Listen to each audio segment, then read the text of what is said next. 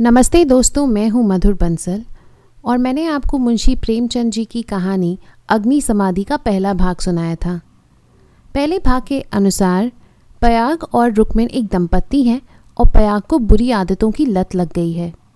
तो एक दिन पयाग और रुक्मिन के बीच में बहुत ज़्यादा लड़ाई हो जाती है और पयाग घर छोड़ के चला जाता है।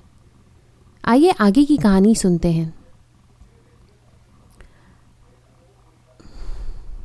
जब दूसरे दिन भी पयाग न आया तो रुक्मिन को चिंता हुई। गाँव भर छान आई। चिड़िया किसी अन्य पर भी ना मिली। उसी दिन उसने रसोई नहीं बनाई। रात को लेटी भी तो बहुत देर तक आँख न लगी। शंका हो रही थी, पयाग सचमुच तो विरक्त नहीं हो गया। उसने सोचा, प्रातःकाल पत्ता पत्ता छान डालूँगी। किसी साधु संत के साथ होगा, जाकर थाने में रपट कर दूँगी। अभी तड़का ही था कि रुक्मिन थाने में चलने को तैयार हो गई। किवाड़ बंद करके निकली ही थी कि पयाग आता हुआ दिखाई दिया। पर वह अकेला ना था। उसके पीछे पीछे एक स्त्री भी थी। उसकी छींट की साड़ी, रंगी हुई चादर, लंबा घूंघट और शर्मीली चाल देखकर रुक्मिन का कलेजा थक से हो गया। वह एक क्षण हदबुद्धि सी खड़ी रही। तब बढ़कर नई सौत को दोनों हाथों के बीच में ले लिया और उसे इसे भांति भांति धीरे धीरे घर के अंदर ले चली।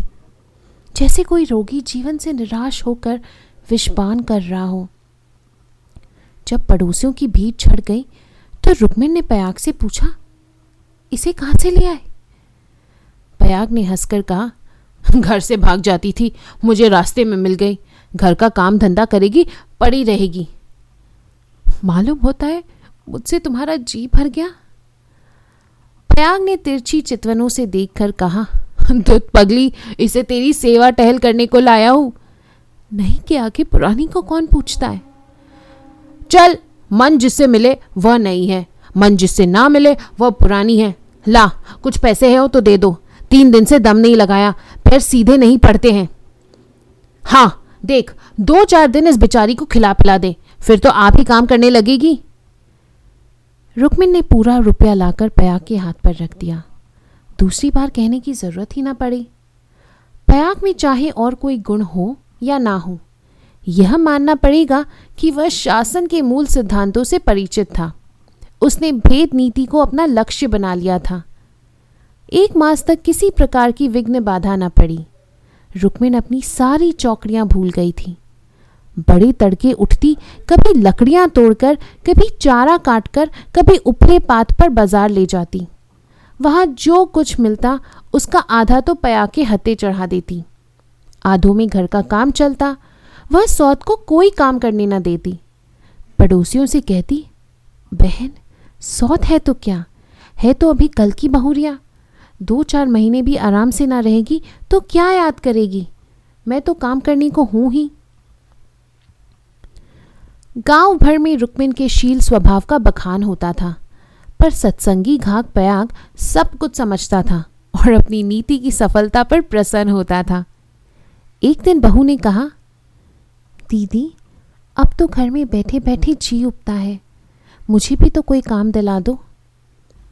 रुक्मिन ने स्नेह चिंतित स्वर में कहा, क्या मेरे मुख में कालिक पुतवाने पर लगी हुई है? भीतर का काम किए जा, बाहर के लिए तो मैं ही हूँ। बहू का नाम कौशल्या था, जो बिगड़कर सिलिया हो गया था।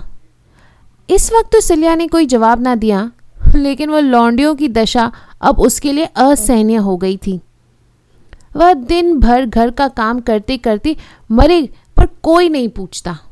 रुक्मिन बाहर से चार पैसे लाती है तो घर की मालकिन बनी हुई है। अब सिलिया भी मजूरी करेगी और मालकिन का घमंड तोड़ देगी। पयाग पैसों का यार है यह बात उससे अब छिपी ना थी।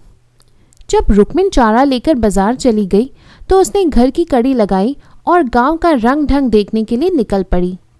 गाँव में ब्राह्मण, ठाकुर, कायस्थ, बनिए सभी थे।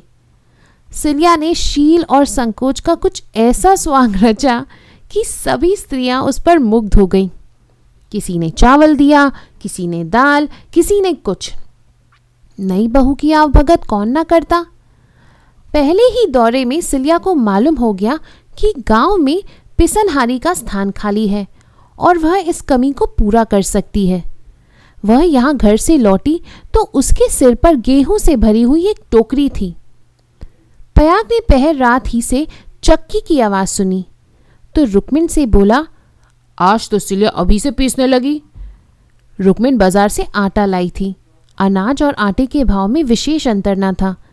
उसे आश्चर्य हुआ कि सिलिया इतने सवेरे क्या पीस रही है। उठकर कोठरी में आई तो देखा कि सिलिया अंधेरे में बैठे कुछ पीस रही है। उसने जाकर उसका हाथ पकड़ लिया और टोकरी को उठाकर बोली, तुझे किसने पीसने को कहा है? किसका अनाज पीस रही है? सिलिया ने निशंक होकर कहा, तुम जाकर आराम से सोती क्यों नहीं? मैं पीसती हूँ तो तुम्हारा क्या बिगड़ता है? चक्की की घुमर घुमर भी नहीं सही जाती? लाओ, टोकरी दे दो। बैठे बैठे कब तक खाऊँगी? दो महीने तो हो गए। मैंने तो तुझसे कुछ नहीं कहा। तुम कहो, चाहो ना कहो, अपना धर्म भी तो कुछ है। तू अभी यहाँ के आदमियों को नहीं जानती। आटा तो पिसाती, सबको अच्छा लगता है। पैसे देते, रोते हैं। किसका गेहूँ है, मैं सवेरे उसके सिर पर पटक आऊँगी। सिलिया ने रुकमिन के हाथ से टोकरी छीन ली और बोली, पैसे क्यों ना देंगे? बिगाड़ करती हूँ? तू ना मानेगी। तुम्हारी लौंडी बनकर ना रहूँगी। यह तकरार सुनकर पयाग भी यहाँ पहुँचा और रुकमिन से बोला, काम करती है तो करने क्यों नहीं देती? अब क्या जन्म भर बहुरिया ही बनी रहेगी? हो गए दो महीने। तुम क्या जानो, नाक तो मेरी कटेगी? सिलिया बोल उठी तो क्यों बैठे खिलाते हैं? चौका, बर्तन, झाड़ू, बहारू, रोटी, पानी, पीसना, कूटना, यह कौन करता है? पानी खींचते खींचते मेरे हाथों में घट्टे पड़ गए। मुझसे अब यह सारा काम ना होगा। पयाग ने कहा तो तू ही बाज़ार जाया कर, घर का काम रहने दे, रुकमिन कर लेगी। रुकमिन ने आपत्ति की, ऐसी बात निकालते मुँह से लज्जा नहीं आती? तीन दिन की बहुरिया बाज़ार में घूमेगी तो संसार क्या कहेगा? सिलिया ने आग्रह करके कहा, संसार क्या कहेगा? या कोई ऐप करनी जाती हूँ? सिलिया की डिग्री हो गई। आधिपत्य रुकमिन के हाथ से निकल गया। सिलिया की अमलदारी हो गई। जवान औरत थी। गेहूँ पीस कर उठी तो औरों के साथ घास छीलने चली गई। और इतनी घास छीली कि सब दंग रह गए। गट्ठा उठाए ना उठता था। जिन पुरुषों को घास छीलने का बड़ा अभ्यास था उनसे भी उसने बाजी मार ली। यह गट्ठा बारह आने का बिका। सिलिया ने आटा, चावल, दाल, तेल, नमक, तरकारी, मसाला सब कुछ ले लिया और चार आने भी बचा लिए। रुकमिन ने समझ रखा था कि सिलिया बाज़ार से दो चार आने पैसे लेकर लौटेगी तो उसे डांटूँगी और दूसरे दिन से बाज़ार जाने लगूँगी। फिर मेरा राज्य हो जाएगा। पर यह सामान देखे। तो आँखें खुल गई। पयाग खाने बैठा तो मसालेदार तरकारी का बखान करने लगा। महीनों से ऐसी स्वादिष्ट वस्तु मयसर न हुई थी। बहुत प्रसन्न हुआ। भोजन करके वह बाहर जाने लगा तो सिलिया बरोठे में खड़ी मिल गई। बोला, आज कितने पैसे मिले? बारह आने मिले थे। सब खर्च कर डाले? कुछ बचे हो तो मुझे दे दे। सिलिया ने बचे हुए चार आने पैसे दे दिए। पयाग पैसे खनखनाता हुआ बोला, तूने तो आज माला माल कर दिया। रुकमिन तो दो चार पैसों में ही टाल देती थी। मुझे गाड़ कर रखना थोड़ी ही है। पैसे खाने पीने के लिए ही है, गाड़ने के लिए नहीं। अब तू ही बाज़ार जाया कर रुकमिन घर का काम करेगी। अब सिलिया और रुकमिन के बीच में और क्या संग्राम छिड़ेगा, ये हम आपको अगले भाग में बताएँगे। नमस्ते।